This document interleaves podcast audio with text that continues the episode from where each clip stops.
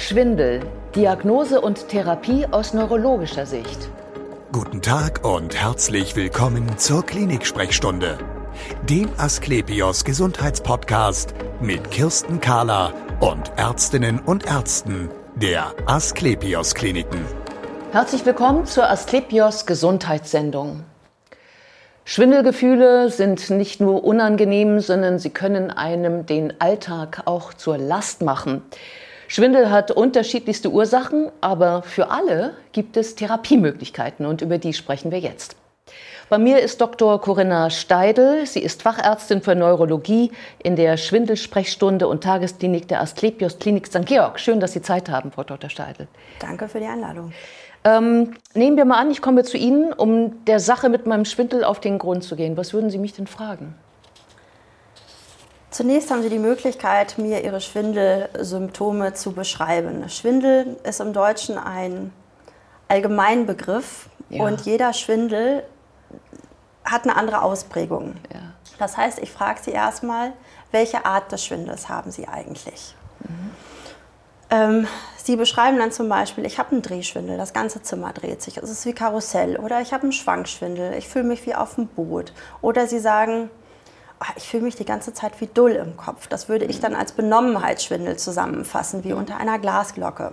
Mhm. Ähm, Gangunsicherheit kann auch als Schwindel empfunden werden. Das kann als Schwindel empfunden werden, wenn der Kreislauf nicht mitkommt, wenn man zu schnell aufsteht. Das kennt wahrscheinlich auch fast jeder. Ja, ja. Ähm, das sind unterschiedliche äh, Arten des Schwindels, wie Sie sie beschreiben könnten. Und es gibt noch viele andere Umschreibungen, aber das sind so die groben Schwindelarten, die ich jetzt so zusammenfassen würde dann für mich und hätte dann schon mal eine Richtung, mhm. eine erste Richtung, wo ich weiterfragen muss. Mhm.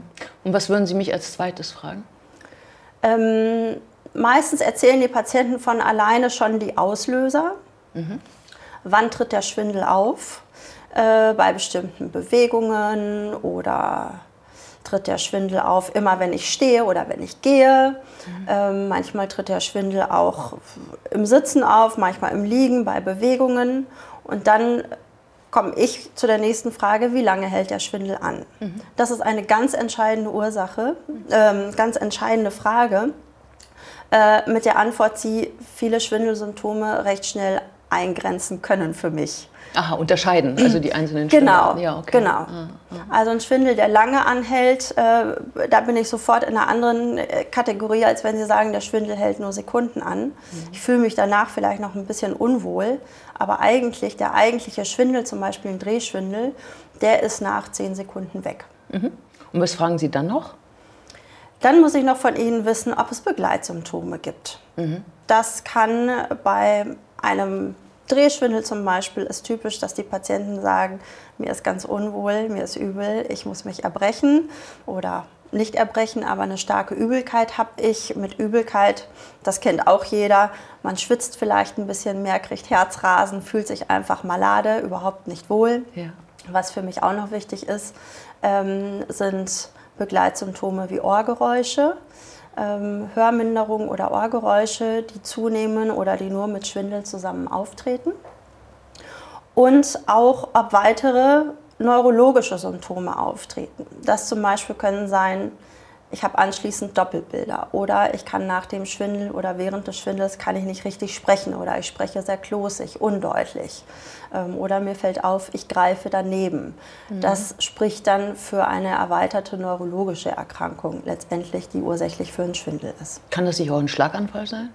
Es kann auch ein Schlaganfall sein akut ist, sind solche Informationen natürlich entscheidend, äh, plus dass man sie dann auch schnell untersucht nach objektivierbaren äh, Symptomen. Wenn die Augen in zwei unterschiedliche Richtungen gucken, dann haben sie sicherlich Doppelbilder und dann äh, wird man auch davon ausgehen, dass der Schwindel nicht nur vom Gleichgewichtsorgan kommt, sondern eben zentral bedingt sind, also vom Gehirn. Und mhm. dann muss man sicherlich einen Schlaganfall ein- oder ausschließen. Ähm, da muss man ja schnell handeln. Machen Sie die, äh, eine MRT?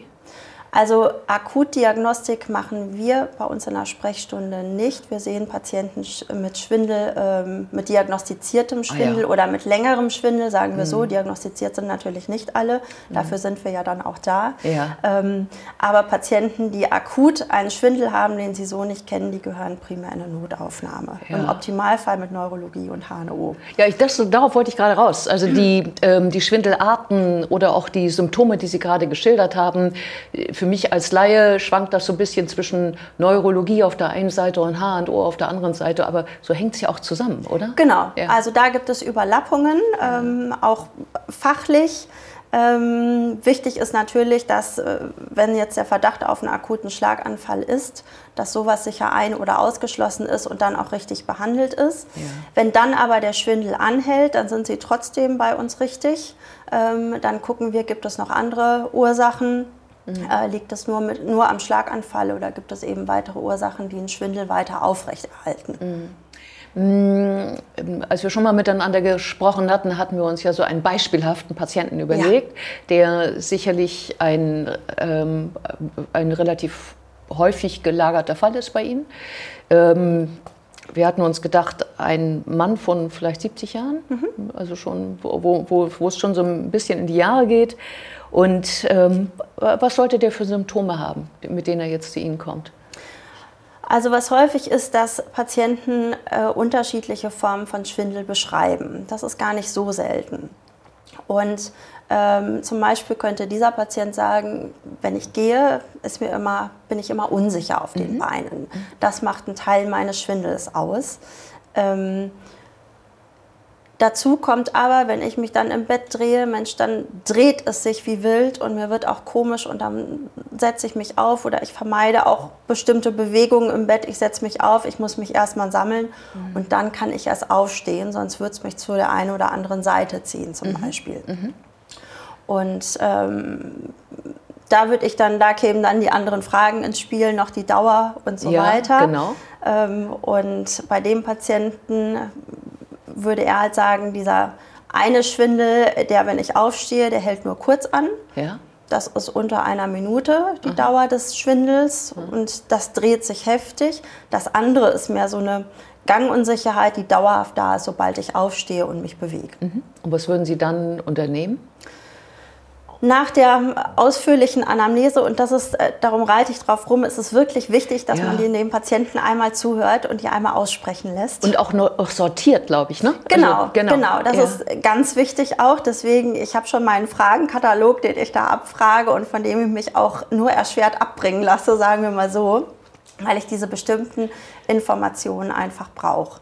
Ähm, das Zweite ist dann, dass ich den Patienten klinisch untersuche. Das ist zum einen für mich als Neurologin mache ich eine komplette klinisch-neurologische Untersuchung von Kopf bis Fuß. Mhm.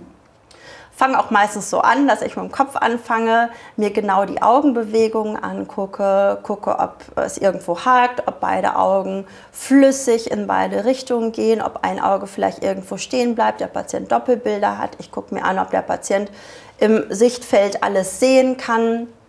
Ähm, ich gucke, ob es andere Symptome gibt, ähm, Asymmetrien im Gesicht zum Beispiel, die nicht zwingend mit dem Schwindel zu tun haben, aber wo ich einfach auf ein neurologisches Syndrom vielleicht, äh, was sich dann erschließen lässt daraus. Mhm, mhm. ich gucke mir an, ob Lähmungen vorliegen, wie zielgerichtet jemand zeigen und greifen kann, gucke ich mir an, sowohl mit den Händen als auch mit den Beinen und Füßen.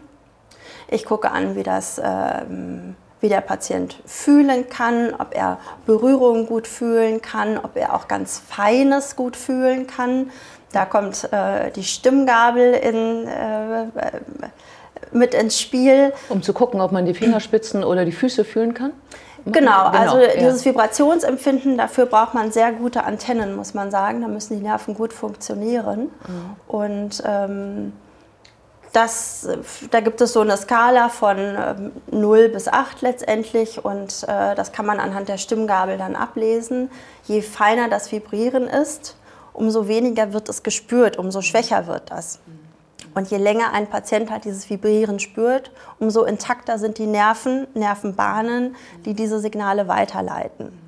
Wenn ich jetzt sehe, dass schon bei grobem Vibrieren der Patient das nicht mehr spürt, mhm und das ist häufig an den Beinen der Fall, dann ist das ein Hinweis darauf, dass entweder die Nerven in den Beinen oder Bahnen im Rückenmark nicht richtig funktionieren. Mhm. Und bei dem Patienten hier, wie stark spürt er die? Der zum Beispiel, ne, also dieses Vibrationsempfinden heißt Palästhesie auf äh, Medizinerschlau.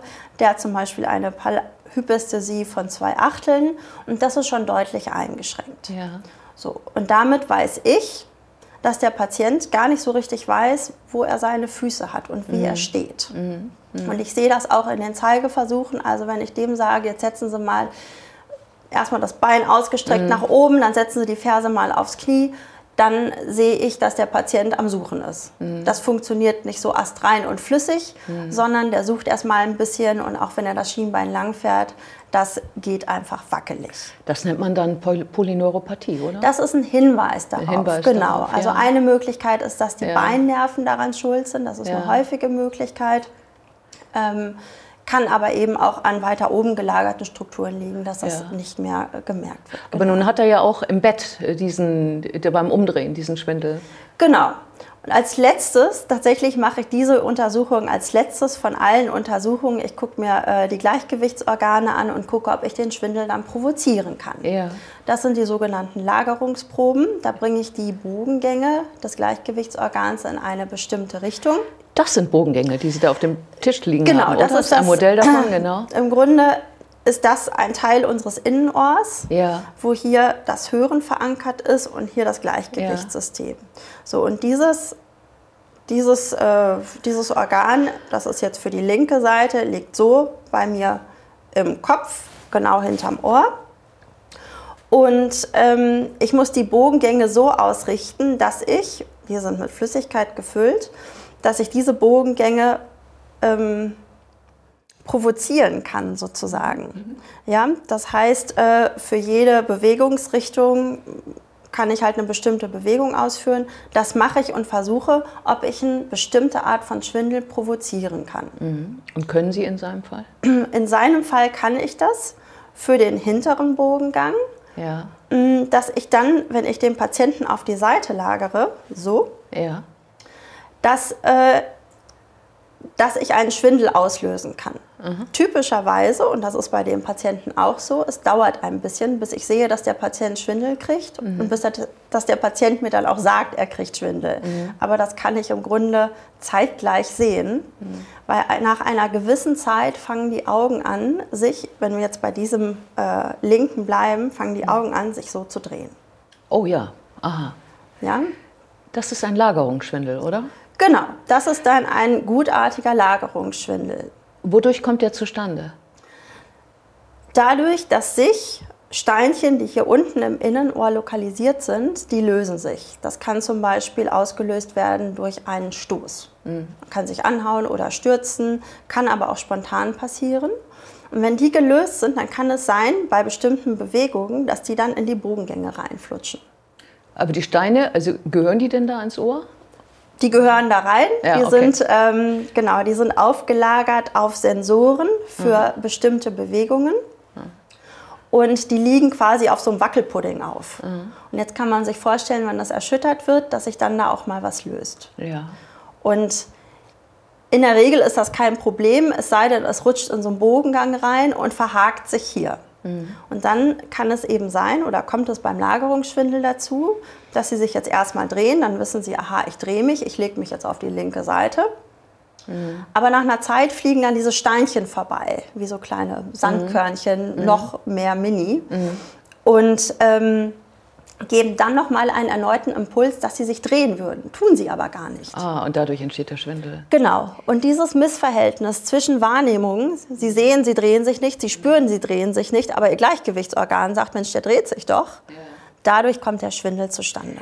Das kann man, glaube ich, therapieren, indem man Übungen macht dann genau. danach. Die machen Sie dann auch mit dem Patienten wahrscheinlich. Genau, genau. Ja. Dafür braucht man ein bisschen Geduld und Spucke. Ja, ja.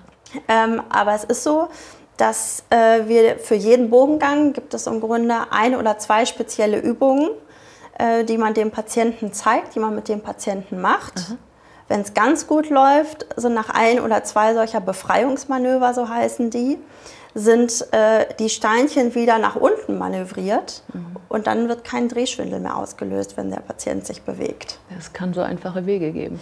Genau. Was machen Sie ähm, mit, der, mit der Polyneuropathie? Denn die müssen wir ja auch noch therapieren bei unseren Patienten. Genau. Bei der Polyneuropathie ist es wichtig, dass wir ähm, herausfinden, woher kommt das. Mhm.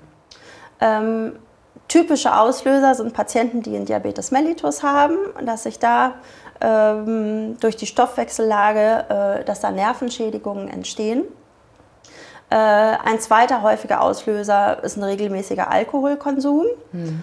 Und das dritte sind äh, Vitaminmangel, nach denen man bei allen fragt oder nachschaut eben. Es gibt dann noch weitere Auslöser und es gibt so eine Basisdiagnostik, die im Labor gemacht werden sollte. Das kann hausärztlich erfolgen, das ist jetzt gar nicht so hochtrabend. Ähm, und es muss einmal eine weiterführende neurologische Untersuchung durchgeführt werden, dass die Nerven gemessen werden. Mhm. Und im besten Fall dann auch nochmal im Verlauf, um zu sehen, schreitet die Polyneuropathie ähm, fort. fort zu schnell fort, so ja, muss man es so tatsächlich sagen. sagen. Ja, genau. ja? ja. Ähm, es gibt eine altersbedingte Polyneuropathie und ganz oft findet man auch keine Ursachen für eine Polyneuropathie. Aber man findet halt immer wieder auch mal Fälle, wo Autoimmunerkrankungen Ursache sind oder andere Erkrankungen. Mhm. Ähm, und danach muss man dann forschen. Da braucht man eben ein, ein Netz sozusagen, mhm. dass das dann nicht übersehen wird, mhm. wenn es nicht nur was Klassisches mhm. ist. Vielleicht noch kurz eine Frage zum Schluss. Äh, es geht ja auch um die Tagesklinik. Und ich nehme an, wenn ich bei Ihnen gewesen bin und wir so eine ähm, doppelte Diagnose dann haben, Teile davon ähm, kann ich dann ja auch in dieser Tagesklinik für mich machen. Genau. Ähm, was kann ich da machen?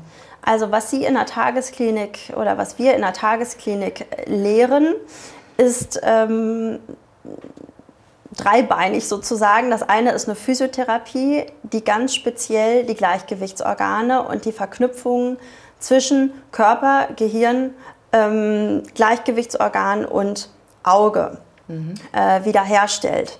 Das sind Reflexe, die wir brauchen, damit unser Blick stabil bleibt. Und diese Blickstabilisierung, die ist zum Beispiel nicht zwingend gegeben, wenn Gleichgewichtsorgane einen Schaden haben mhm. dann schaffen sie das nicht, den Blick zu halten. Mhm. Und genau das wird trainiert, mhm. um da die Reflexe wieder neu ähm, aufzuwecken sozusagen und die Reflexschnelligkeit wieder herzustellen. Mhm. Genau, dann kommt man dann zu Ihnen, hat einen Termin und geht dann wieder weg und kommt dann zu einem weiteren Termin wahrscheinlich wieder. Genau, wir ja. gucken halt, ob, äh, ob sie geeignet sind, ob Patienten geeignet sind für die Tagesklinik. Ähm, die zweite Säule, also neben Physiotherapie, ist eben auch äh, eine Psychoedukation, mhm. weil Schwindel verursacht Unsicherheit, was wiederum Stress macht und Stress wiederum führt dazu, dass der Schwindel als verstärkt wahrgenommen wird. Und das ist eben auch mit Teil des Therapieansatzes, dass auch da geguckt wird, welche Stressoren gibt es individuell, aber welche Stressoren sind auch allgemein, die eben Schwindel verstärken können und die dann äh, bei chronischem Schwindel eigentlich fast allgemeingültig sind, muss man sagen. Ja, vielen Dank für das interessante Gespräch. Sehr gerne. Und wir sehen uns wieder auf www.asklepios.com, auf Facebook und auf YouTube oder im nächsten Podcast. Werden Sie gesund.